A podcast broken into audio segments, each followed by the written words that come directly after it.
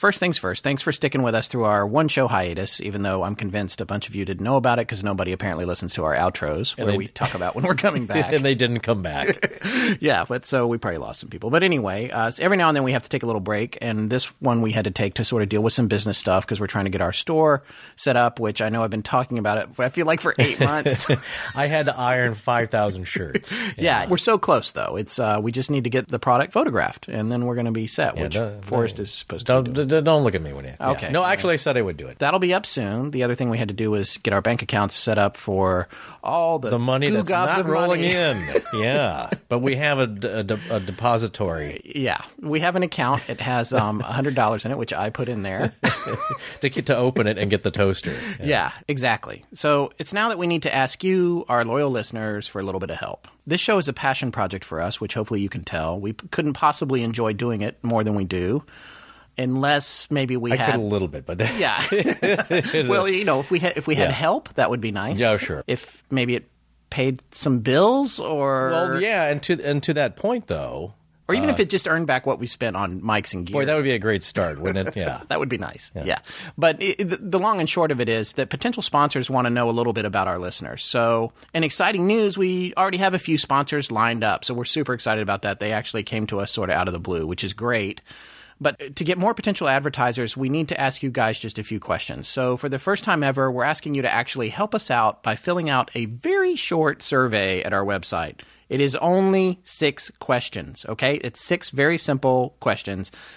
It's no mistake that Forrest and I don't like surveys. Well, I think everyone has survey burnout. I know I do because every time you buy something in the store or on the internet, they want to know how you felt about it. How was the packaging? You know, yes, and anytime you call somewhere, I think Yeah. I called my bank the other day to ask them a question. One of the ones that has a, my mortgage. Yeah. And for th- five days now, I've been getting an email that, "What did you think of the phone call?" it's like you know what? If my money's It still was- with yeah. you, the phone call was over. Yeah.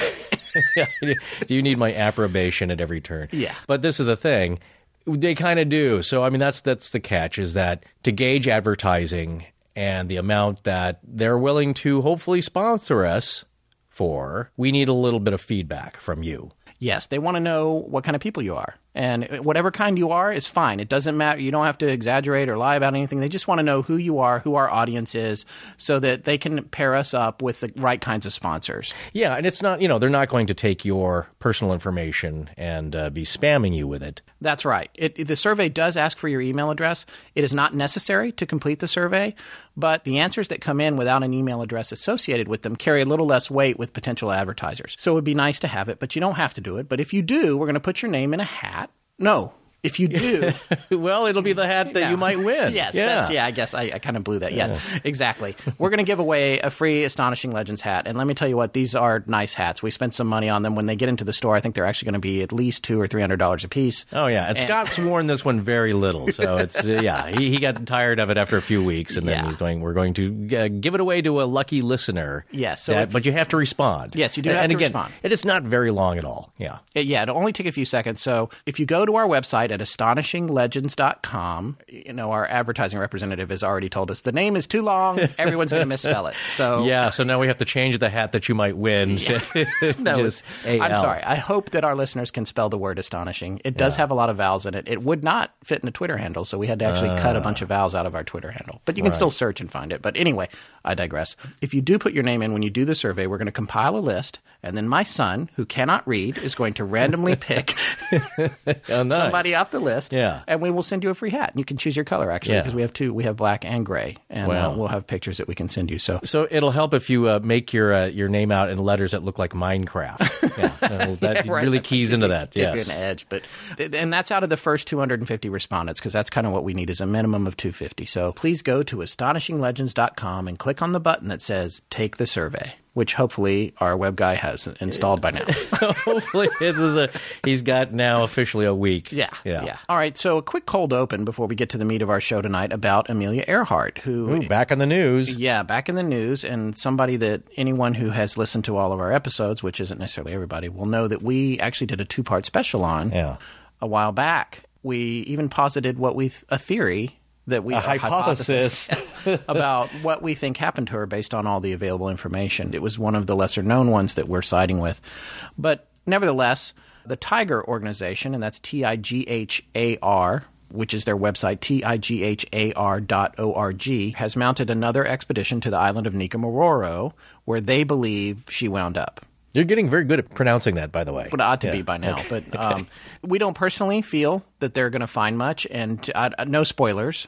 If No, you want yeah. to, if you want to know about that, you can go back and listen to part one and part two of our show on Amelia Earhart. However, we have tremendous respect for Ric Gillespie, who runs TIGHAR, and his operation, and the fact that they're out there looking and continuing to make these expeditions is admirable. Oh yeah, all uh, you know, adventurous souls we salute. That's right, absolutely. And one of the great things about the TIGHAR organization, even if you don't follow the hypothesis that they're aligned with, is that they're very transparent. Oh, and, they're, they're yeah, they document everything. They document everything. It's actually the greatest source of information about Amelia Earhart, no matter what you believe about what happened to her. And one of the beautiful things about their current expedition is they are doing daily updates on their expedition right now. So far, I do not believe they've had any significant finds. They are doing daily updates, and according to the daily updates that they've posted, I even looked at some pictures from today, which is amazing considering where they are yeah.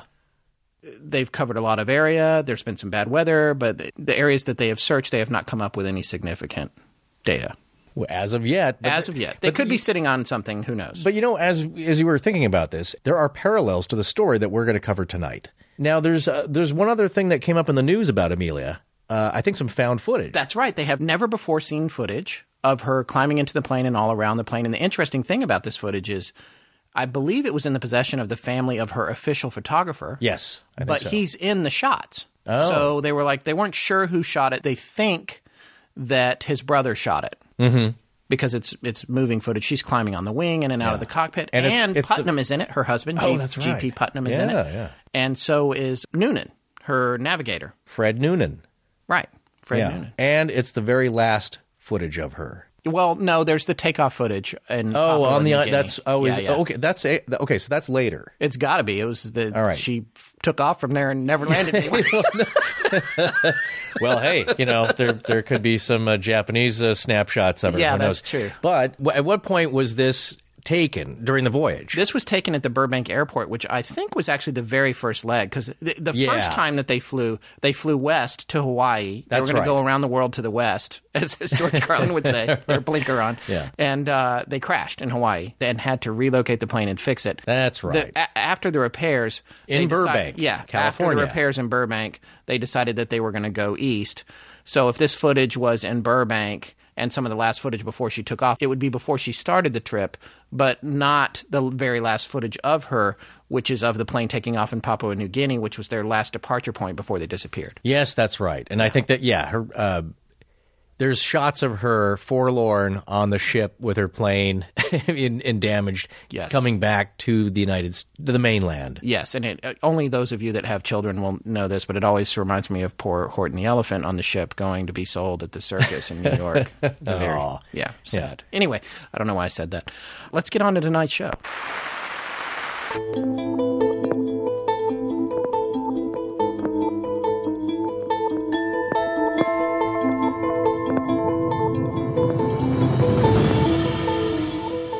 Welcome back to Astonishing Legends. I'm Scott Philbrook. And I'm Forrest Burgess. What inducement have you to leave the east and go to the west? to seek for that which was lost, which, by your instruction and our own industry, we hope to find. Join us tonight as we take a look at a 220 year old mystery that is the most astonishing legend we've covered to date.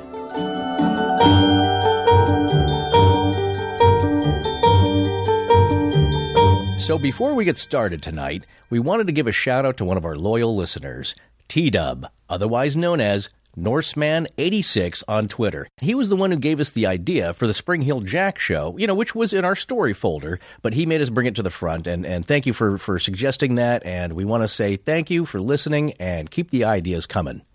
Oh my god, you sound like Casey Kasem. you want to Yeah. Keep your feet on the ground and keep reaching for the stars. And I'd wish I'd written my will a little more clearly. That's nice. Eh, that's uh, one of the few I can Yeah, do. uh, Forrest That you looking- don't criticize me on. No, uh, no. Hey, come on. For- Forrest is looking for VO work if there's anybody out there. Yes, that's very narrow slot there, but there you go. All right, so tonight's show is part one of a multi-part special on Oak Island. We're calling it multi-part because We don't even know how many parts this is going to take. Because this is the biggest thing I think we've ever done. Maybe, uh, well, let me put it this way. When we did Amelia Earhart, and you know what? There are some parallels between her story. There are a lot. Things lost on an island, maybe. Yeah. We don't know. And tonight's show, but this took a lot of research and it felt like I was digging ditches. Yeah, this is this has gone way beyond cursory research. In fact, I'm, I'm actually We did some real research for this. Yeah. I, am calling this a temporary doctorate. I know you hate these terms. No, no. Well, I only yes. Now I got to see him on Facebook. Thank you for writing back, folks. But please don't encourage him. You know? well, the, you know, the temporary doctorate, it's temporary because in a few weeks, neither one of us is going to remember anything. That's exactly right. I, which I remember nothing of. Yeah, it's it just fills the cache of our memory banks, and then it's gone because it's it's just, especially for this one, there are so many things going on. Which are very conflicting. Even a lot of the information that we found, the dates aren't exactly right. Why don't we go ahead and tell them what it's about? Well, tonight's show is about the famed, possibly cursed, Oak Island money pit. Okay, so a couple of questions. First of all, not the Oak Island where the sharks attacked the kids in North Carolina a few weeks ago. Oh, is that? Oh, yes, that's right. it's a different Oak Island. yeah, okay, and not Money Pit the movie. No, but you know, I wrote that down as a note because I know you love that movie. You love love Tom Hanks, That's a funny movie. and uh, you you've you've loved Shelley Long. I particularly liked Alexander Godunov in the movie. Oh, he was no, no, it was, it was a lot of fun. It was a, a fun movie, but there are two things that I think about when people say the money pit, and it started off as one and ended up as another. And what I mean by that is that this is a 220 year story, as Scott mentioned at the top. From d- its point of discovery. Yes, And even longer if you look at when it was probably created. Oh yeah, no, we're talking. It could be five hundred years old, maybe even a little older. And the point I'm making is that at the time in 1795, and we're going to get to the timeline here in a second, but in 1795, when, when it was first discovered, of course, people thought pirate treasure, a pit of money. There's money at the bottom of this thing. There's got to be. There's so much pirate activity. And then, as it turns out, over the years, it turns into people pouring their money into the they, pit. they name it the Money Yeah. Pit because they think money's in it. Yeah, But well, instead, their no. money is the money it's a black it. hole of, of people just and and and we're going to get to all that and the the really exciting history and you know we'll cover the, the some of the criticisms too about the story about people thinking that none of it actually even happened Yes, and lots of conflicting information has been published about this story over the years. And we just want to say that we've consulted a lot of different sources, and what we've done is cross corroborated as much information as we can. And rather than go through and say, oh, you know what, we found this was different or that was different, that's a waste of time and it's also not interesting. So we're going to give you what we think is the best educated answer of the details we found. yes although the the exact dates might be wrong even the spellings of the uh, of the, one of the main characters varies a little but what everybody seems to agree on is mostly what was found and who participated and the general timeline. So little things might uh, vary here and there, but we're going to strive to tell you probably the most popular and common explanations and events for everything. And we recognize that a legend this infamous is going to have a lot of folks that it's near and dear to. And much like the Amelia Earhart special that we did, we expect our conversation and conclusions will make some people happy and others upset. Well, it's just one of many, and everybody's got their own favorite theory, which we'll get to towards the end. That's right. Favorite theory is a theme of this whole show. Yeah. Because in all the books we've read, everyone references favorite theories. Yes. So and so's favorite theory, this person's favorite theory. And at the end of it, however many parts it is, which hopefully, you know, we, We're going to keep it down keep to two or three, maybe Yes. four. But at that Yeah. point, we're going to share our favorite theories, like we did with, on Amelia Earhart. Yes. The last thing I want to say before we get going is you can't get through a 220 year old story without a lot of dates and names. So don't get caught up in the who exactly and the when exactly of everything we're saying. We're only doing it to help you differentiate the events. All the information is available ad infinitum on the internet and in the books we've referenced, which are all provided in a bibliography at our website. It's our intention to point out the major players and the major discoveries because those are the interesting details. And with that, welcome to Oak Island, Nova Scotia, and the story of the money pit. All right, so 220 years ago in Nova Scotia, which is on the northeast coast of North America, for those of you that don't know, and, and, and I know that sounds like silly. Everyone, oh, I know where that is. And I'm like, there was a long time when I was a kid when I thought it was on the west coast of Canada. Really? Yeah. Well, you're from yeah. the South, so Yeah. it's all mixed up. Yeah. For the folks that live in the United States uh, and the Americas, it's east and slightly north of Maine. Right. So it's, it's actually not too far north, but they get bad weather, which will play into this. But the name Nova Scotia, you know what it means? No, I don't actually. New Scotland. Oh, well, I mean, and I would- Scotland I'm will guess that. Well, I know it's an easy guess. It's being that my name is Scott. Yes, well, uh, boy, you, you really should have. However, uh, Scotland will play an important role later on down the line, as we'll find out. But it's look, all these lands now have English names. Most of them, you know, New York. It, there's a York, England. Well, Yes. when they came out here, it's the New York. Yes, Yeah. the New York. There's lots of new things in New of- England. and New and New England exactly. But Oak Island is it's about 140 acres island in, in Lunenburg County on the south shore on the south shore of Nova Scotia, Canada. I have a South Shore. Let's all see it. Let's that'll be on the website as well. It was originally called uh, Gloucester Isle, right? Uh, I believe so. Yes, and uh, it's it's an uh, but no one, apparently, none of the locals ever referred to. They called it Oak Island because it had it had oaks on it. red red oaks on yeah. it. Now, oh, you know what? After all my research, Yeah. are those native to that island? They are not. They're not native to the area. They are, they are native to New England and Nova Scotia Yes. in general, but in this particular area, they do not exist anywhere but on the island, which Right. is why the locals called it Oak Island. The first strange clue that The- something was off. yes, get out your notepads Yeah, unless you're you driving. and, and then look at your phone directly, looking down on, on your lap. Yes. Just kidding. Uh, but uh, the island is one of about 360 small islands. And the whole area is kind of, it's called Mahone Bay. Yes. Which in itself, this is man, this was rife with pirate lore. Yeah, there which was a ton of hugely figures into the story. Mahone is named for some kind of low slung pirate. Yeah, this is this is what I, read. guess. It's it's uh it's taken from a French word, which is based on a Turkish word for pirate ships that cruise the Mediterranean. So it's got that's got a lot of history and a little bit of pirate lore, but it's a low slung ship that moved fast through the waters, which is what a pirate wants to kind of sneak up on another ship. a sports car. There you go. Yeah. So that's the name of that. And uh, between the island and coast is the Bay of Fundy.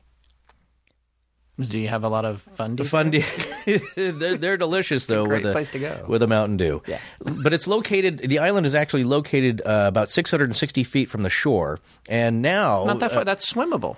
Well, some guy swam it, as we'll All right, find out we'll get to later. later, yeah. There's going to be a lot of things that are coming later, by the way, and Exactly. you're going to get tired of us saying it. We're going gonna get to it. 220 year story, and so Yeah, we, gonna we got to give you the background first because it puts it all in perspective, really.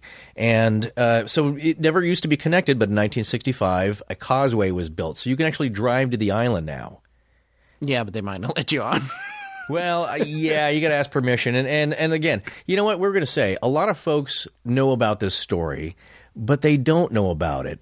Uh, And what I mean is that there are a lot of folks that think they know about this story, and I'm sure that they don't know all the facts uh, because No. I thought I knew a lot about well, there's a. TV show now. There is. There's a, there's a very uh, popular uh, History Channel show called The Curse of Oak Island, and that's currently I think they just wrapped up season two. I think maybe back in September, and they're getting ready to premiere season three. So the folks know where it is now. And uh, it east of Highway Three. So if you're driving up that area, look to the right. Oh, and uh, Chester is kind of the next biggest town to the north, I think. So and it's kind of considered part nearby Chester. All right. So what happened is in 1795 there was a young boy whose age varies from Yeah, from, I've heard 16. I've heard 18. We heard I've 13 Heard, I've heard point. into his early 20s. So again, whatever this- age he was. now re- you got to remember this is 1795, not too long after the Revolutionary War. That's right. And you know what? They weren't taking any census records in Canada till 1867. Wow, good factoid. Yeah, so nice. I well I tried. I went, you know, I Yeah. have a membership to ancestry.com. So whenever we get into one of these stories,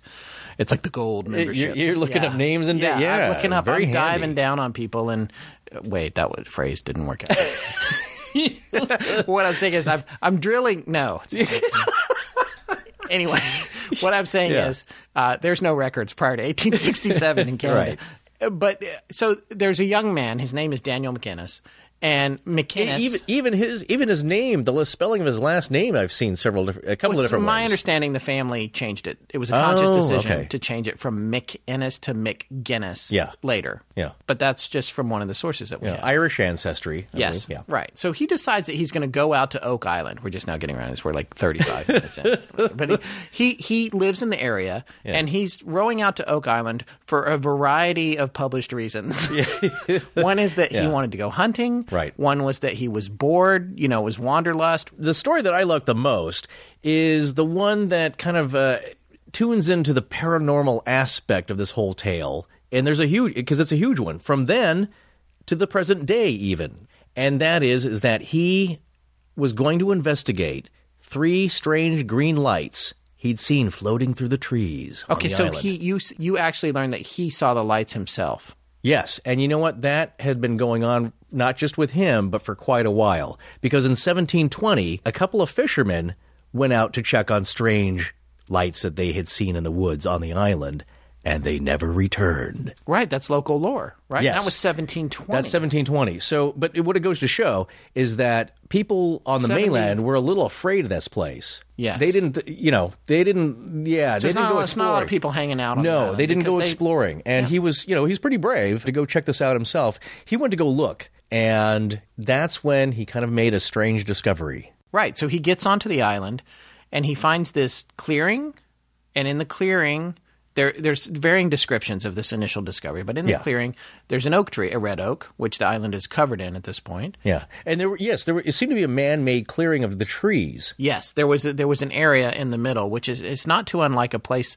Uh, a famous ghost story in North Carolina actually is called the Devil's Tramping Ground. It's an Oh. area where nothing will grow, and yeah, I'm sure eventually we'll cover that. It's part of my family Yeah. history. Actually, it's n- not that we are the devil or or, or tramp there, Please. but anyway, I Yeah. digress. So i there was a clearing, there was the oak tree, and he noticed that the oak tree according to several different versions of the story, had it had a branch that was about 16 feet off the ground. Yeah. That, was and- sawed off or that broken was sawed off, Yeah. on the end. Right. Yes, and some people say there was a block and tackle hanging from it. Some people say an, an old aged block and tackle, which Yeah. for those of you that don't know is just like it's a you would know it if you saw it because you've seen it in a million movies and TV shows. It's like a uh, It's a pulley, basically. yeah, it's a pulley Yeah. system, like maybe two pulleys and a piece of wood or whatever. Right. But this was an old rotting block and tackle, maybe, or maybe it was nothing. It was just a sawed off branch. You, you got to realize that you're hearing how they know about any of this is because of the memory of our first discoverer, Daniel McGinnis, him telling people years later. right.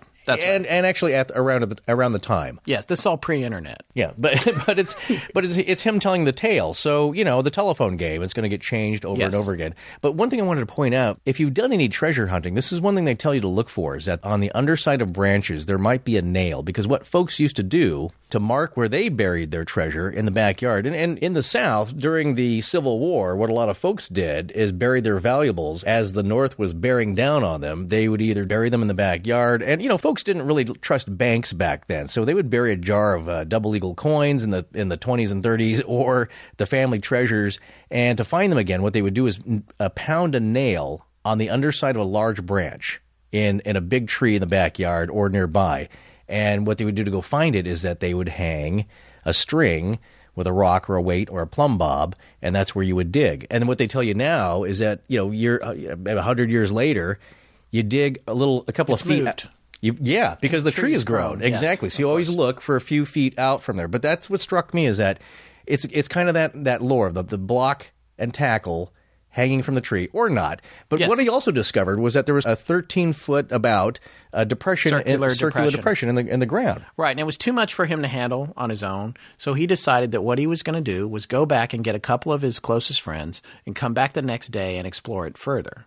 So he rows back to the mainland, and Daniel McInnes now comes back out the next day with his friends John Smith and Anthony Vaughn. They go out there. These two boys, apparently, these these are all young guys. They help him. They put him on their shoulders or whatever, help him climb up to examine the branch, which is 16 feet off the ground. So now he's up, looking out. He's crawling out on the branch, which by some accounts there is no block and tackle. You know, maybe the block and tackle is apocryphal. We can we'll get to that later. But the bottom line is that he climbs out on the branch and he sees scoring or damage from where something was definitely used to get a mechanical advantage to get something into the pit underneath at this point, they're freaking out. And the reason they're freaking out is because this place, this area, everything is replete with pirate lore. Oh, this was the golden age of piracy, which is roughly kind of defined in the area between 1690 and 1730, according to the Maritime Museum of the Atlantic. You know, the golden age of piracy. And there was a lot of activity, especially because you're not too far north of Boston, which was a major port, and New York. And rumor had it that Captain Kidd, William Kidd, had a stash somewhere in the area. Yeah, now he's the biggest, I got to say, out of all the theories initially, and and to this day, he's probably the biggest conspiracy bullet point on here. Yeah. That it was part of his ill-begotten booty. Yes. And we're, I'm gonna just really gonna- gonna try not to Yeah, do any jokes. pirate, no art. It's all, it's over. Come on, oh, there's so much And no booty pirate- jokes. Yeah, If my no. son was, my six year old son was here. he would be rolling on the ground laughing. Yeah. So, but the bottom line is they were like, okay, this is pirate treasure. That was the first thing they thought. Pirate treasure. So these three guys, they're like, okay, we're going to dig this up. We're going to be rich. Yeah, This easy- gonna be a piece easy marker. There's a couple of days out here. Also, you know? reportedly, there were strange markings on the tree. So, like, art, you got all the elements of a great buried treasure story without the map. There's a map later. on. Yeah, we're not even gonna get to that. Yeah, we- we're getting Yeah. down to it later. But you know, come on, it's it's like easy digging. We'll we'll be we'll dig up this chest. We'll be home for dinner. Right. So they start digging. They get down two feet and they find flagstones. Flagstones laid in this 13 foot diameter circle. Which are basically just flat uh, river stones, right? Yes. Which I think they, they, you know, the closest place would be the Gold River. It was later determined that they probably came from the Gold River two Yeah, miles away. right. Right. So they removed the flag. Now, by the way, there's another parallel with the flagstone. Yeah. The 13 foot diameter circle of flagstones bears a very close resemblance to something that in religious history is iconic, and it's called a threshing floor. which is used to separate the wheat from the chaff. You- You, got to you got to grind it up to get that those wheat kernels out. There's different uh, ways to do that depending on the culture, but ancient cultures used to have a layer of stones, and and they would use animals and uh, human labor to kind of separate that out to get, to get to the grain. As might be expected with anything that generates food for you, it's, it's, it's a worshipful place. And the symbolism of a threshing floor comes up a lot, not only in a biblical sense, but also with the Masons. Well, which took their cues and their symbology and their their sacred clues and keys from the Bible, as well as sacred geometry. All of this plays a role. All right, so they clear out the flagstones. They start digging down. They're digging. These three guys are digging. It's about two feet of loose soil till they get to the flagstones. Right. And then underneath that, they keep going. and they dig and dig and dig, and then they get down about 10 feet from where the flagstones were, and they encounter a hard surface. So they, they're pulling the dirt away, and it's a, it's a finely ordered collection of oak logs. Yes, rotting oak timbers. Now, I just want to say, I don't know if you've ever done any digging, but 10 feet of dirt, that, that's, That's a lot of dirt. Oh, yeah. I, I don't know. You know, I've uh, worked on, uh, you know, digging lines for uh, septic tanks, you know, just with the family, and it's a lot of hard work. It is a so, the- so that's about a seven foot wide shaft now that they're into, and 10 feet down, and they come to these rotting timbers, which seem to be, the ends of them seem to be embedded in the clay walls of the shaft. That's right. It's not just wood that fell in there, it's wood that's embedded in the side. And then on top of that, one of the things they're noticing in the side walls of the shaft that they're digging in is pick marks.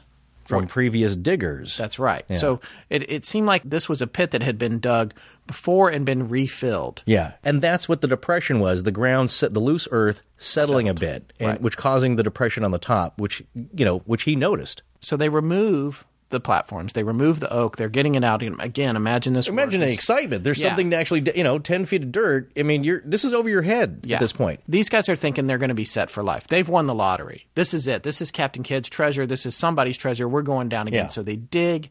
They dig some more. They dig another 10 feet. Same thing. Another platform. And it's like, okay, great. All right. We're All right, going to little- remove this one. Yes, yes. Salute to these guys now that, because you know it's it's well hid. So it, it- again, what it is, and you'll see this theme being repeated over and over, Yes. is that the harder it is, oh boy, the bigger the treasure this must be. It's just in within our grasp. if we just keep going, Yes. we're going to get there. So they keep digging. Right. They remove the second platform. They dig down. They dig down, and they just get they get down to about thirty feet, and they encounter. I, and this isn't clear. This is actually listed a couple of different ways, and maybe you know better specifics on this for us. But it, like they either encounter the third platform or they stop just shy of it. But Well, either they- way, yeah. it becomes a stopping point. For they're like, "This is beyond what we can do." It's well, you know. Think again. It, they got to get home. you know, it's like Right. thirty feet down. That means In you know a hole on an island that's supposed to be haunted. no somebody. Yeah, so, somebody is having to lift the dirt. You you can't even throw the dirt up at that point, and it's hard to throw the logs up. Yeah. and uh, you know, just so hard. it's a three-story building. No, you know what it reminds me of is that you ever seen the movie Cool Hand Luke?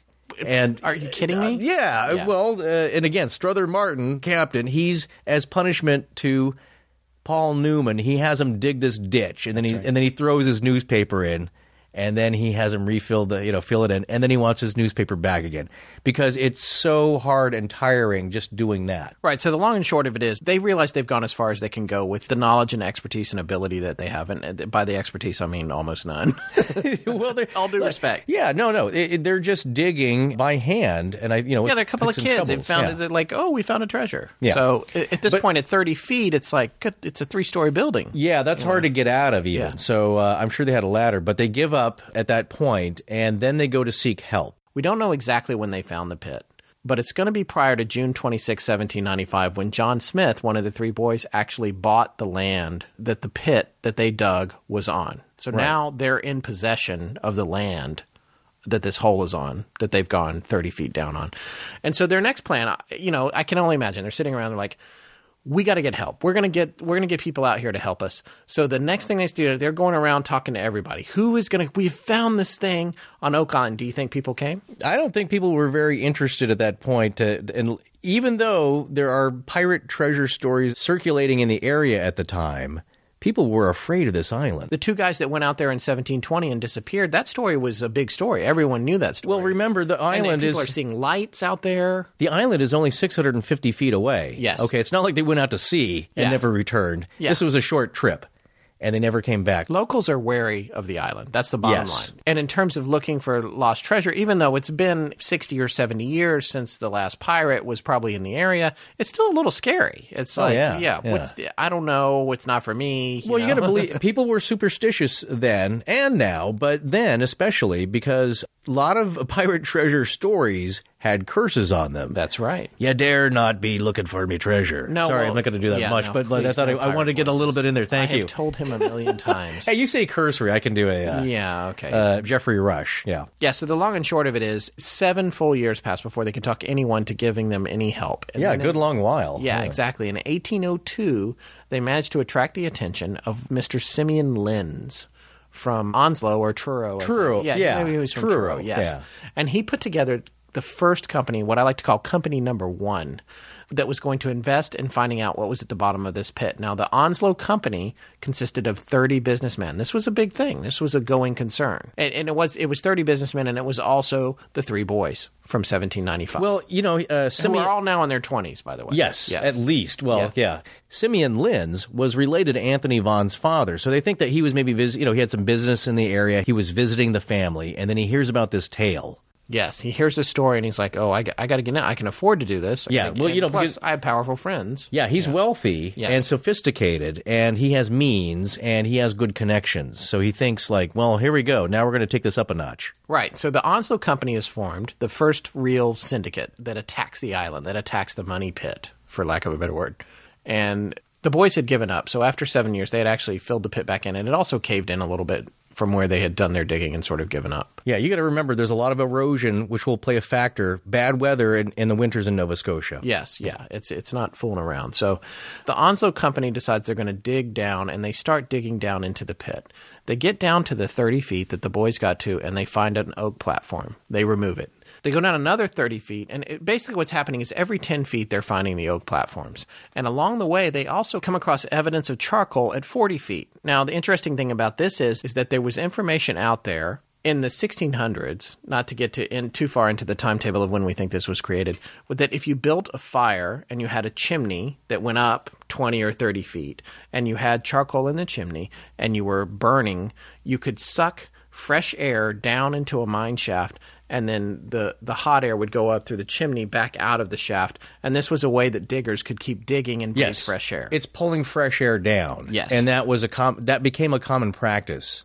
Uh, yeah, again, for, but this only works for however tall your chimney is because you got to get the smoke you got to get yeah, you can't be breathing that. Yeah. but the idea is that the fire needs oxygen. It's pulling fresh air down. Right, exactly. So they get past that, they go another 10 feet, they find another platform, and at this point they find some sort of putty substance. So it's like a ship's putty or a caulking putty. It's kind of Yeah. putty that is definitely man made. And it's a hydraulic seal, for lack of a better thing, for if you're in a boat and you don't want the boat to sink or whatever other reasons you have, that you create this putty to seal, to keep water from penetrating a layer of something. And I believe they've been finding a little bit of that between the logs as they've been going down. That's one account that I'd heard because it plays an important role, as you'll find later, about the engineering genius of this shaft. That's right. So now they're getting deeper and deeper. Everyone's like, "Oh, we're getting close. We're going to be rich." And I'm like, so the next thing they find, it's just one more thing. yeah, And so the next thing they find is coconut fibers. Yes. And the interesting thing about this is they're 1,500 miles from the closest coconut tree. Yes, 1,500 miles north from the nearest source, which would be the Caribbean. That's right. And then there's additional sources in South America. Yeah, some of the Spanish uh, ships they think were using coconut fibers as dunnage, and which is packing, right? Yeah, it's the- packing material. Basically, dunnage is it's it's the it's the packing peanut of the time period. That you would put this coconut fiber in the vessel. There was a lot of reasons to do it. One was that it was it floated, it never corroded. If you were if the ship was uh, particularly heavily laden with treasure or something heavy, it helped keep it buoyant.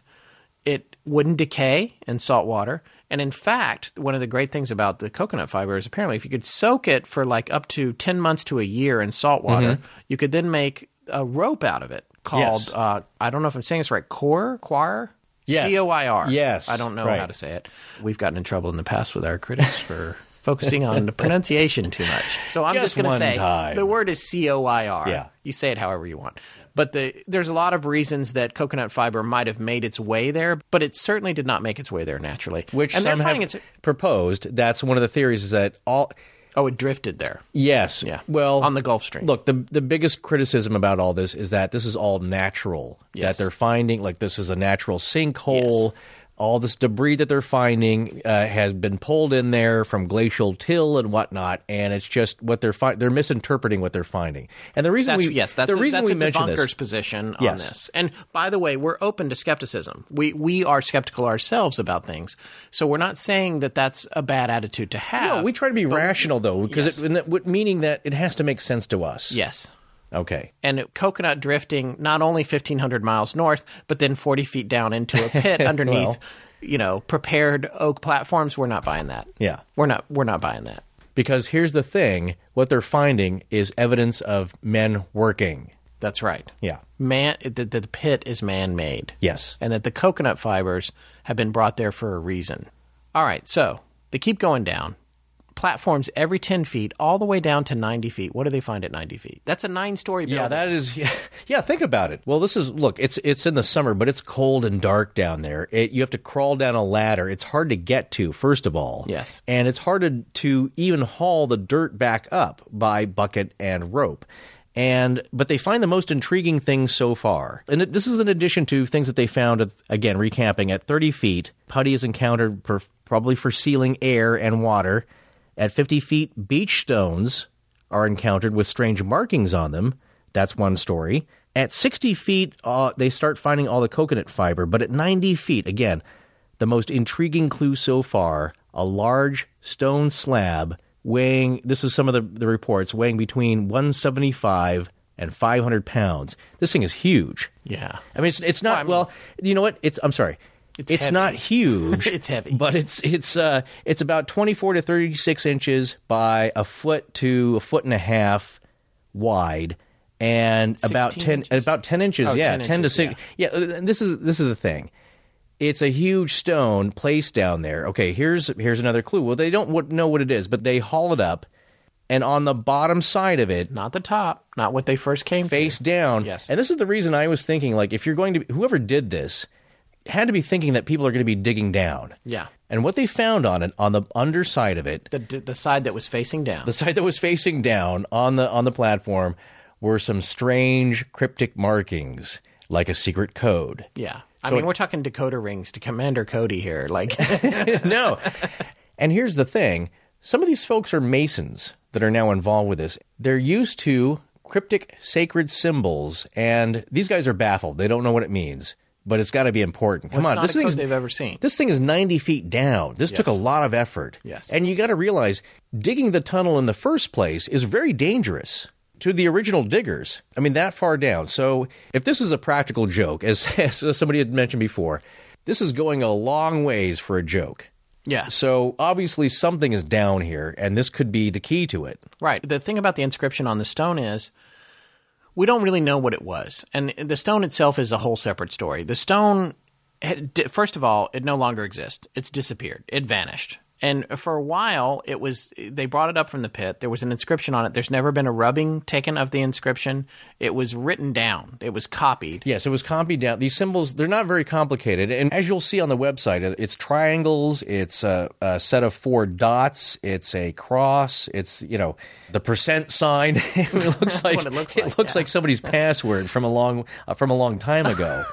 but it's very uh, but it's very you know, look, this has piqued their interest. Yeah, it has, and it, and they had they've had some people try to decipher it, and one of the guys who deciphered it decided that it said forty feet below, two million pounds are buried.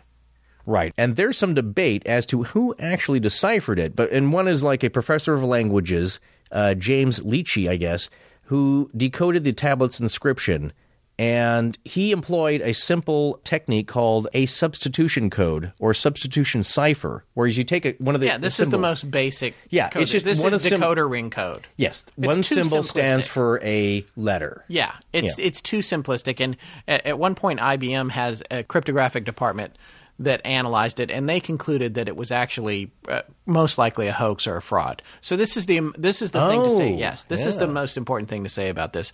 And and it was eventually translated to a different translation, which we'll get to later when we we get in more in depth, literally and figuratively, on the pit.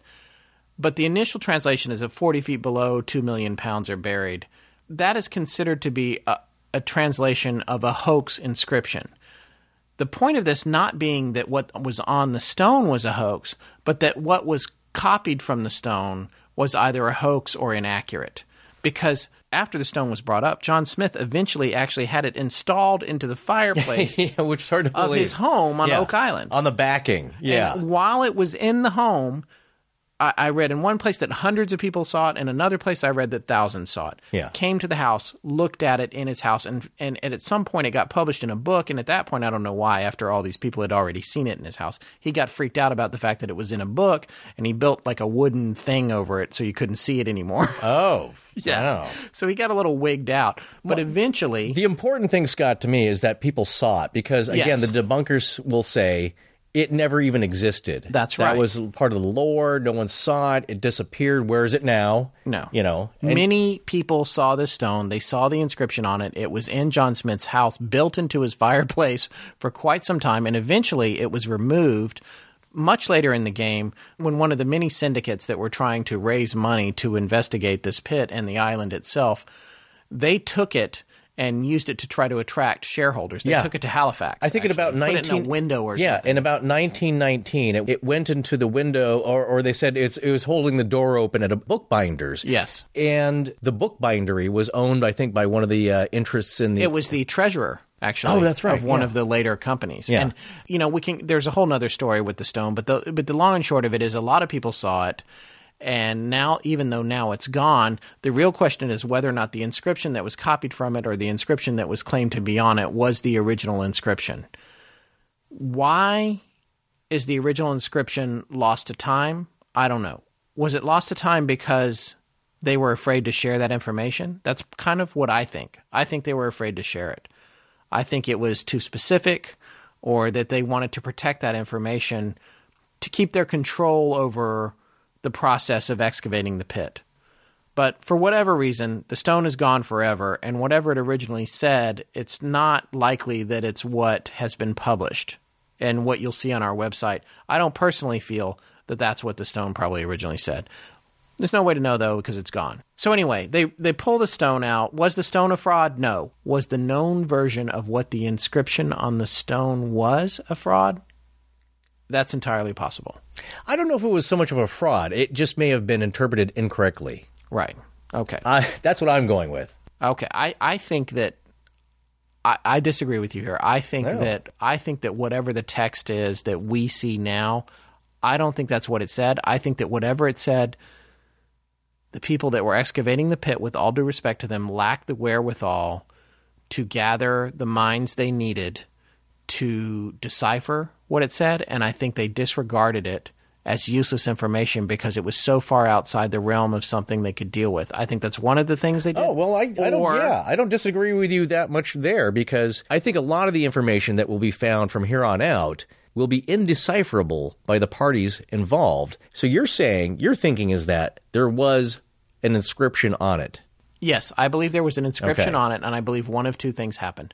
I believe either the original inscription has been secreted away and Yeah. protected to s- maintain control over the excavation and make sure that the people that are doing it have the best chance of achieving their goal, or the people that discovered it, it was so far beyond their resources to deal with from a, either a scholarly standpoint or whatever, because we're talking about, you know, the early 1800s here. It's not now. It's not the internet now. You can just pick up the phone and call a cryptographer. and you can call Indiana Jones. Sure, you know. sure. It's not like that now. Maybe it was just like, keep digging. Yeah. You know, that's, that would be the, and I- so you know what? I'll buy lo- that. Its Yeah. importance is is like this means nothing. It doesn't matter what this may as well be like. You know, came down from a spaceship. Right. I'll buy into that because the thing is here is that there's been bungling throughout this entire story, and it's kind of maddening because it, at certain points, these clues could have been unearthed properly, I believe. We're dealing with a lot of personalities, and we're dealing. You know what? I play chess a lot. I'm not very good. I'm not saying I'm very good, but I, I play with friends who actually they're all better than me. The the one guy I play most sure of the they time, are, He beats me uh, probably four out of five Sure. times. But when you make a bad move in chess, it's called a blunder. Uh-huh. And this story is replete with blunders. Yeah. It's like, and by the way, I make them all the time. It's nothing like having a few drinks and then laying down to go to sleep. And instead of reading the news on your iPhone, you make a chess move. Let me tell you what. You bought an AMC yeah. Pacer with denim interior, Yeah, which did. almost happened. Yeah. I agree, and that the characters may not be the ones that were actually on the stone. It may not be the correct interpretation. That's a great. Uh, what was interpreted? That whoa, what, what's more promising than that? Forty feet more to go. Two million pounds are buried. So again, each little clue eggs these people on to keep going and keep going. Well, and by the way, that's part of and and the people who debunk or the cynics or the skeptical inquirers who are involved. One of the things they'll tell you is that the treasure, whatever it is, is always just out of reach. Yeah. You're just about to get it when it sinks down a little bit further, Right. Or whatever happens, and that goes back to the lore of pirate treasure, where supposedly you're not supposed to talk while you're digging up pirate treasure. Oh, yeah. You don't speak. If you speak, it sinks further into the earth. There's all kinds of things about this, and this lore is all built into this story. However, taking all that aside, this pit is physical. The oak platforms were physical. The ship's putty was physical. The coconut, uh, the coconut fibers were physical, and and the stone. It, it's a little bit questionable, but whether it was there or not, the pit was there and the platforms were there. The stone is not around now. Hundreds of people saw it, if not thousands. All those people are dead at this point. Yeah, right. so Yeah. you know it's a little bit questionable, but like, but let's get back to the next point. After they lifted the stone out, they're like, you know what? This stone, this is it. Whatever the stone's, who cares what it says? It's got to be right under here. Oh, what a It's great- be- yes, So yeah. they take this pole, they drill a hole, they probe down. I, and, and I guess they were doing this at the end of every day, Yes. to kind of just check, you know, What's give them a little next? hope. Yes, What's give them a down little hope. Is there this- anything? Are we a foot from it? Because look, if it's if it's a foot away from us, and even if it's getting dark, we're going to spend another hour trying to get this out right now. Right. So they put the pole down. What do they find? They hit something hard. Right. Yeah, the first time that it's not at a ten foot interval, it's at the ninety eight foot level. And they strike another wood platform, and so they're excited. Like, here we go. You This know what? Let's go have a well-earned dinner tomorrow late. morning. It's very late. It's getting dark. We can't see, but tomorrow morning, man, we're going to solve this. You know what though? The thing they noticed right before they left was that the soil was getting a little moist. Yes, water is starting to seep in through the clay now. Yeah. So they, but they were like, oh, we're going to come back in the morning. We're going to dig down a little bit more, maybe remove one more platform, and then we're going to be gazillionaires. right? Yes. Oh boy, I wouldn't sleep a, a wink that night. No. They go home, they go to sleep wherever they're going. They come back the next day, they're all gung ho. They look down in the pit. It's filled with water to 65 feet, just 30, Yes. 33 or 30 or 33 feet 33 feet below the surface. ground level. Yeah. Oh It's, boy. It's practically a lost cause. So they, they look down the water like, uh, we got to bail this out. yeah. So get some buckets. They start bailing. Yeah. Right? Night and day. Night and day. How does that go?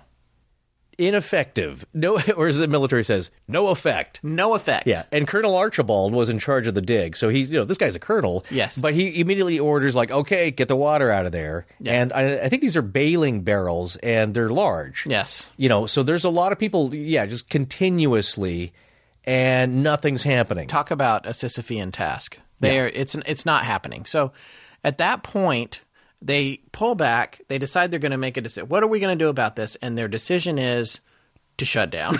Well, Colonel, you're right. So Colonel Archibald shuts down operations temporarily until they can figure out how to get around this problem. So now it's it's autumn of 1804, and the Onslow Company pays Mr. Mosher. This may figure in later, but I think his name is Carl. I'm not sure because there's a there's a juicy little side story about Mr. Mosher. But they pay Mr. Mosher 80 pounds to run a water pump. And, you know, let's get him to get a mechanical pump, getting this water out of here. The water is pumped from the pit down to about 90 feet, and then the pump bursts. Right.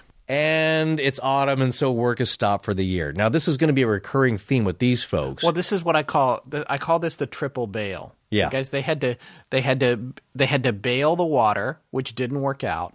Yeah. Then they had to bail on the project because they needed to go back to their Yeah. farms and Yeah. bale their hay. oh, that's for right. autumn. Yeah, no, no, you got to bail, bail, and bail. You, you, very nice. Yes. Very good. Yeah. They, no, but they have to get back to their daily lives. Look, the the uh, you know the harvest has to be brought in. It's the fall. Winter's coming, so they got to get prepared for that. And, and keep in mind, this is early on. The War of 1812 hadn't even happened yet.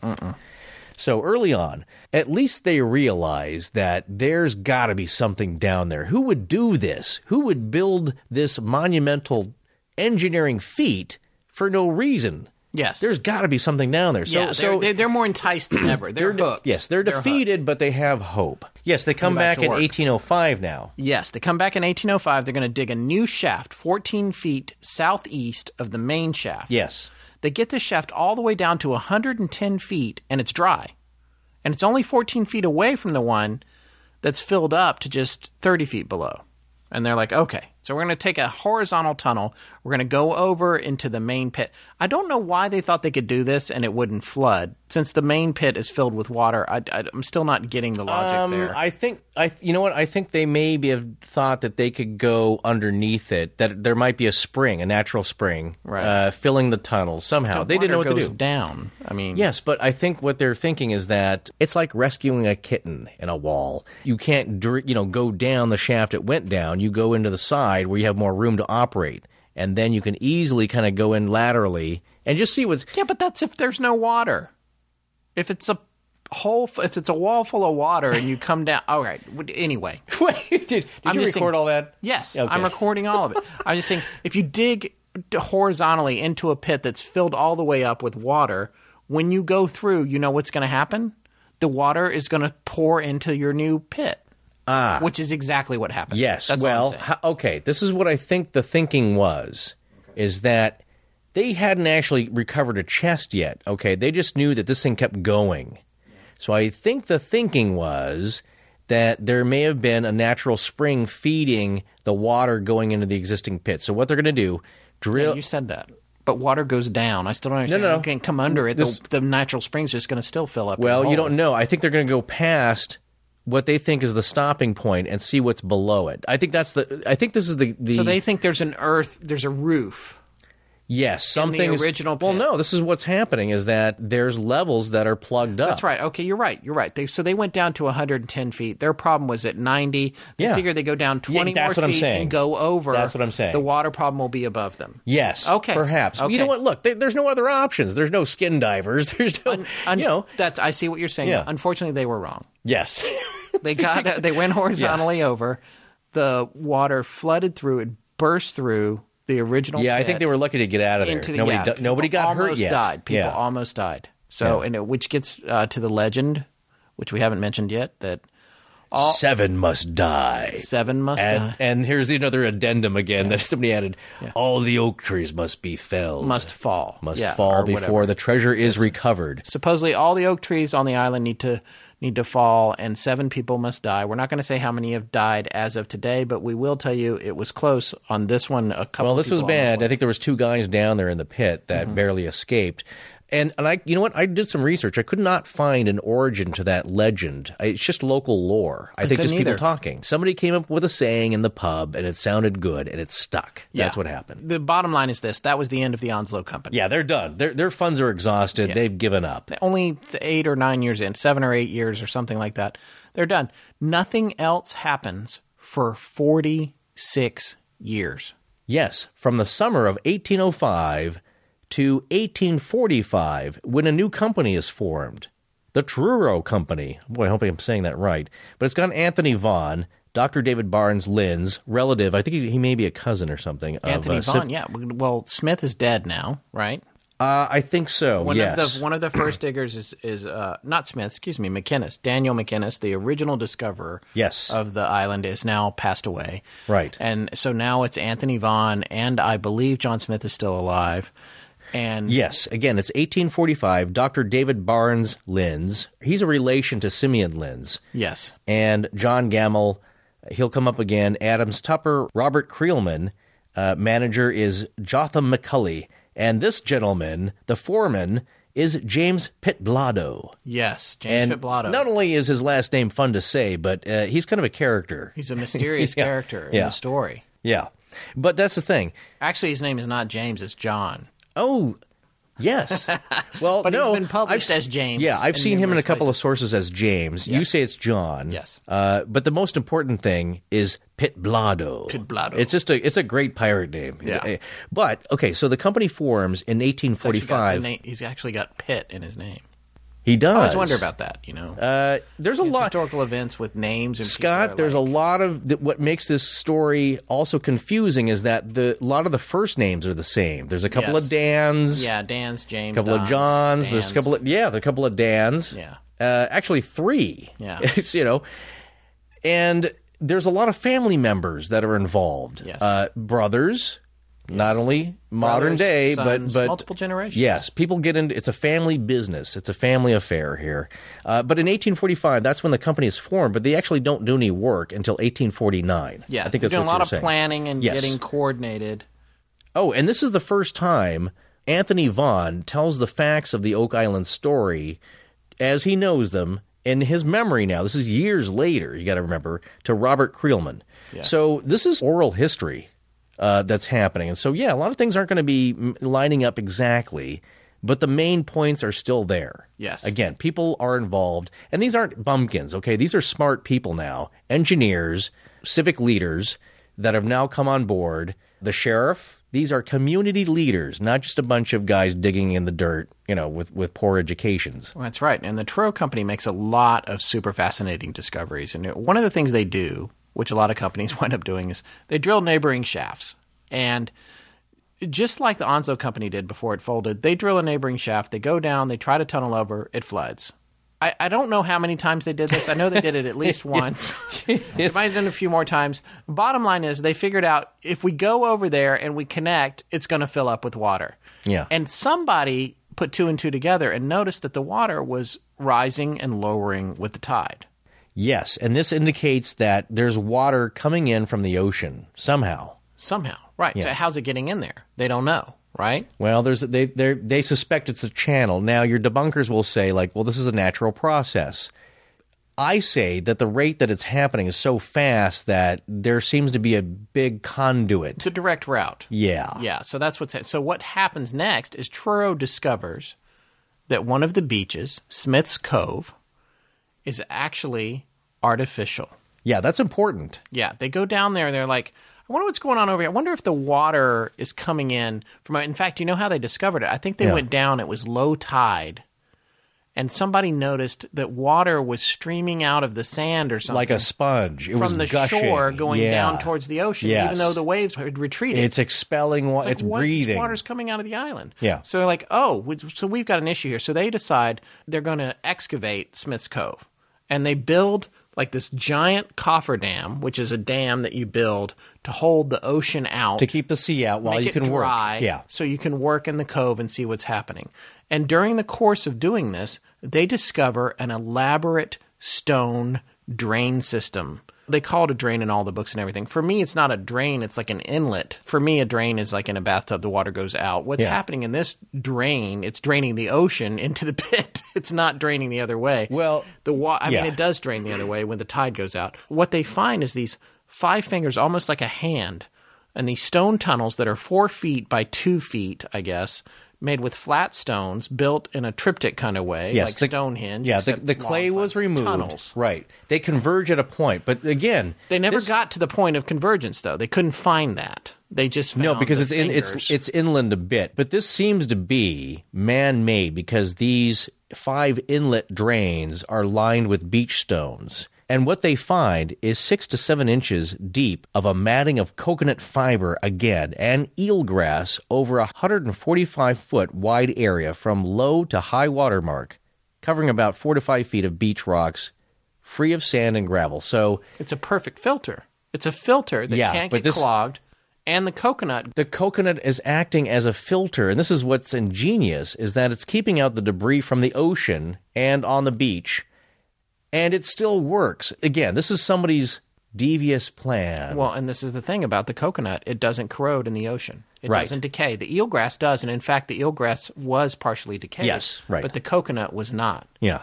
So they're like, okay, we got a we got a situation here. So they build the cofferdam. They were like, oh, we got to stop this drain. How are we going to stop this? The only problem is a gale came up, the storm washed away the cofferdam. Like so they had they had enough time to sort of discover it and do a little bit of damage to it, but not enough to stop it. So then they decide, okay, th- those five fingers, those inlets of water that were coming into the money pit are all converging somewhere and they're taking that water into the pit itself. We've got to find that main tunnel and stop it. Yeah, well, they notice it slopes down towards the shore. Yes, so it's 22 it's- degrees. Right. Yes. It's going down, which again, this is going That's into steep, the by island. the way. I got Yeah. a little thing in my Jeep that tells me how Yeah. steep the hills are. 22 degrees is steep. Yeah, they, they, they found, I mean, this is a lot of work. The clay was removed and replaced by beach stones, and under the rocks are eight inch wide drains of flat stones. How do you even dig that kind of tunnel? How do you dig a tunnel? Four feet Well, they, they feet. You can't even stand up in it, and it's got stones in it. yeah, And it's going way down underground Yeah. to at least 110 feet to the pit. And it's three to 500 feet from the ocean. and it's 500 feet at least from the money pit. And what they noticed when they were building their coffer dam are the remains of an old dam that was there. That's right. Yeah. So somebody had done this Before them. before them Yes. at great laborious cost. Yes. And, And a obviously, lot of and effort. obviously better than them because their thing was still in place, and the one they tried to do didn't work. well, no, because look, the, uh, and this this theme recurs again and again. Nature tearing away at anyone's success. That's right. And recovering it, uh, time and time again. But but I just want to interrupt real quick. Nature was tearing away at the recovery, but nature obviously did not tear away at the installation. well, I was just saying when you get back to the Yeah. paranormal event and they're like, what is down there? How important is this? I mean, is this a Gaia moment? Because Well, it's like yeah. you're talking about they had the ability to build this thing that was nearly impossible to build. So impossible to build that people with technology that is several hundred years more advanced can't even check it out. yeah, to this day. Yes. But that that's a, that also happens a lot. But as frustrated as the recovery parties are, they're also in admiration at the engineering genius. This thing's very clever. Yeah, no, they realize they're not they're not dealing with rubes at this point. Like, There no wasn't matter just- how long Yeah. before them they came. Yeah. this is a sophisticated situation. This is a sophisticated problem that is is beyond not only their first but their first, second, and third thoughts of how to how, of how to deal with this. So, you know, so it's, anyway, they they go and they try to find the main tunnel. They do find it. They they pull they find a pit. They pull it. To, there's a boulder. They pull the boulder out or destroy it or something. It floods with water, and they're like, okay, this is it. This is the main flood tunnel. They crib it with a bunch of wood. They put all this casing, wood casing. And they're like, we've stopped the flood tunnel. I'm not even going to say the main tunnel. We've stopped the flood tunnel. They go back to the pit. Still got water in it.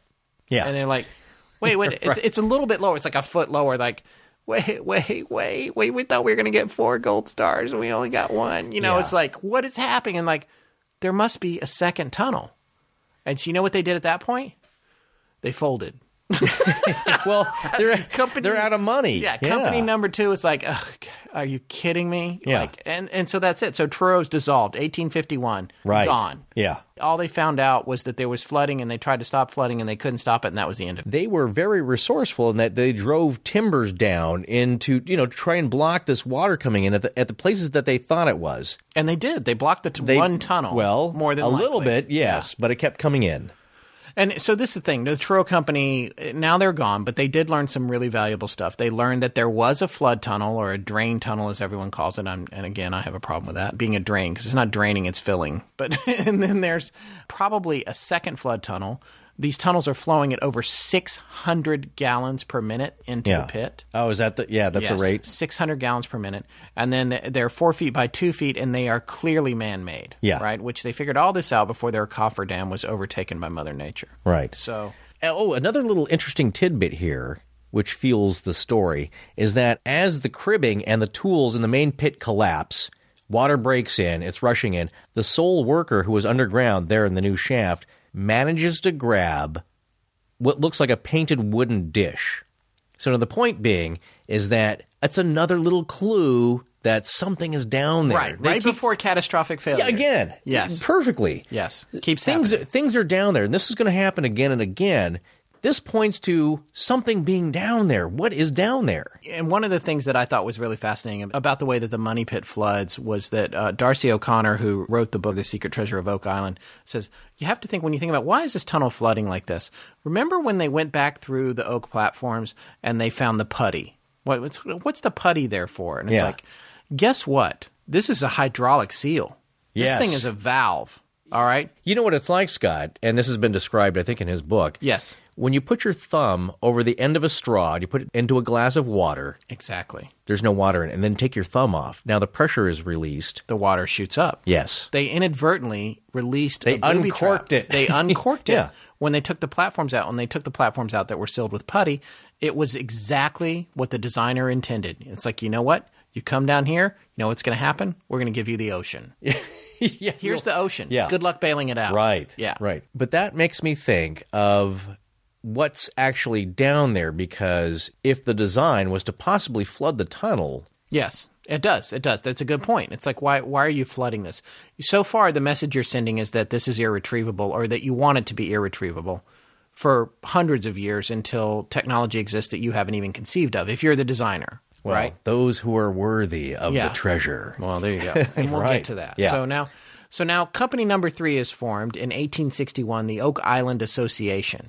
Now, at this point, one Mr. Anthony Graves has managed to acquire most of the island. Now, Anthony Graves is an interesting character, and, and when he passes away, his descendants wind up more or less in a, in a land war over the island as as time goes on. We're only in 1861 now, but uh, he he owns most of the island. Now the money pit has collapsed almost entirely. It's completely caved in. And during the point for the Oak Island Association, during the point at which it collapsed, they were working in it, I should say. When it collapsed, there some wood came up that they were eh, managed to retrieve that was clearly wood not from the casing or any of the work that they had done. It was a, a, a dark wood that had clearly been cut and, and hewn. I don't particularly like that word, but apparently the wood had been hewn. Here. And uh, It- it's it's been worked over by humans. Yes, That's it was definitely It's human wood, and it was not the same erosion. Sure. exactly, and it was not the same kind of wood that they were using. So one of the conclusions that the Oak Island Association made when the money pit collapsed was that there was some kind of probably pretty large cavity at the bottom of the pit. They felt like things fell down into a cavity, and one of the other things that happened was they they brought in a, a pump with a boiler, and this was the first death in 1861. Some a gentleman who remains unnamed, Yeah, they listed don't- as unknown on a memorial, right. Was burned to death by the boiler. Yeah, and several people were badly injured, scalded. This is live steam, and it's uh yeah, it kills you real quick. So the island claims its first fatality. That's right. Yes, The first of and not the last, yeah, unfortunately. and, and not the last. And and that company closes. New company, 1865, Oak Island Contract Company. All right. Now, at this point that this opens, this is when the stone, the original stone that was found at the 90 foot level, is now taken from uh, John Smith's house to attract shareholders to invest. It's taken over to Halifax, which we mentioned earlier. That company only lasted a year. Oh yeah, so they I, they failed to they failed to attract investors. the Oak Island Association. The Oak Island, no, excuse me, the Oak Island Contract Company failed to attract investors, even with the stone and moved into town. 1866, new company, yeah. Oak Island El Dorado Company. Know, w- with, you know, El Dorado, the fabled Yes, city of gold that's right. in the Americas. Now, and so now we're in 1866. Their plan was to build a giant dam in Smith's Cove, a big coffer dam. They're going to go way out. They're really going to explore taking out the drainage system that's that's flooding the tunnel. So they build this huge dam, and a storm destroys it before they can even really get much done. Yeah, So, it makes you in awe of the power of the ocean and nature Yes. to just wipe away whatever man has done. and also the original plan. Yes. So now it's 1867, El Dorado Company folds. We are 72 years into this project. There have been 11 shafts, two cofferdams, and over $2 million spent. And now there's a 26 year break. Oh, okay, so we're at 1866, right? Seven. Okay. That's as far as we can go with tonight's episode. I think it's it's you know Scott is about to pass out. Well, as, as- I think I passed out about 20 minutes Well, ago. we've almost covered the first hundred years here. And we've covered some of the significant discoveries. The Truro Company was one of the more significant companies. And here's the thing I started out counting the companies when we were doing the research. Yeah. I made a list. right. And along about the seventh one, I stopped. Yeah. They were opening and closing like like flies on a beach. Well, You know, it, it like, takes crazy. a lot of money and as much hope as they were getting with the little bits that they would find, like, you know, man hewn timbers, bits of china, whatever it was, they would eventually run into more disaster. You know, I mean, uh, nature kind of like destroying what they had made, water specifically being the biggest enemy Yes. And uh, they'd run out of money and they'd have to kind of close and they and not many people were very interested in investing in their venture anymore Well, it takes a certain kind of person to invest in a treasure hunt in the first place. It's a long shot, and they all know it. If you're not an adventurer and you don't have a ton of money laying around, it's not something you're likely to get into. And in this particular case, not only do you have to be predisposed to all of that, there's also locals, even if they are wealthy, who are afraid of the island. They're afraid of the stories, they're afraid of the superstition. The bottom line is this if we look at the sum up, the first part of this show on Oak Island, we got these boys discovering this island in 1795. They dig down to 30 feet as far as they can go on their own. They come back eight years later with a because it takes them that long to convince anybody to help them with a company that's going to help them dig further. That company helps them dig down to 90 or so feet. They find the stone with a cryptic inscription on it. They they take the stone up. The inscription may be lost to the ages, or the one that we have now may be bogus, or if it's real, it's got a very easily decipherable code on it. We're, we're not sure. And there's a second interpretation of that that we'll get to in a later part of the series but they they pull the stone up and then they they do it they send down a probe and they're like oh we're almost there because they find something unusual just below the next platform. They leave they come back the next day the hole is filled with water. They're like what? They try to bail the water they can't bail it. They drill another shaft next to it that shaft floods they close down. Another company comes in we're going to figure this out. They can't figure it out. So then they're like, oh, the water's coming in from somewhere else. They decide they're going to go down to the beach. The beach is artificial. They dredge the beach out. They build a cofferdam, and it's like, oh my God, there's a drain system. It's flooding the tunnel. We've got to stop this drain system.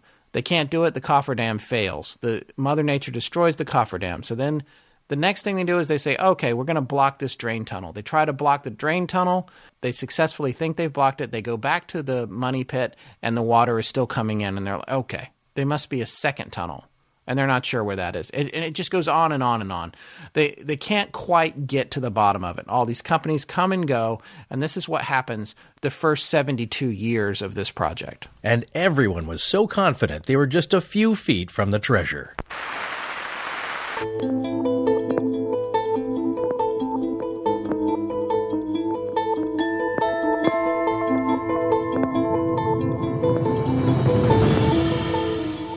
Remember to visit astonishinglegends.com and take our very short survey for a chance to win a free hat. We'd like to thank Web Wizards for the original design and continued maintenance on our website. Our theme was composed by Judson Crane and our sound design by Ryan McCullough. Thanks to Jim Creative Design for our logo. Most importantly, we want to thank our listeners. You can find us online at astonishinglegends.com, as well as Facebook, Twitter, Tumblr, and Google+. Copyright Scott Philbrook. And Forrest Burgess. Good night. 嗯。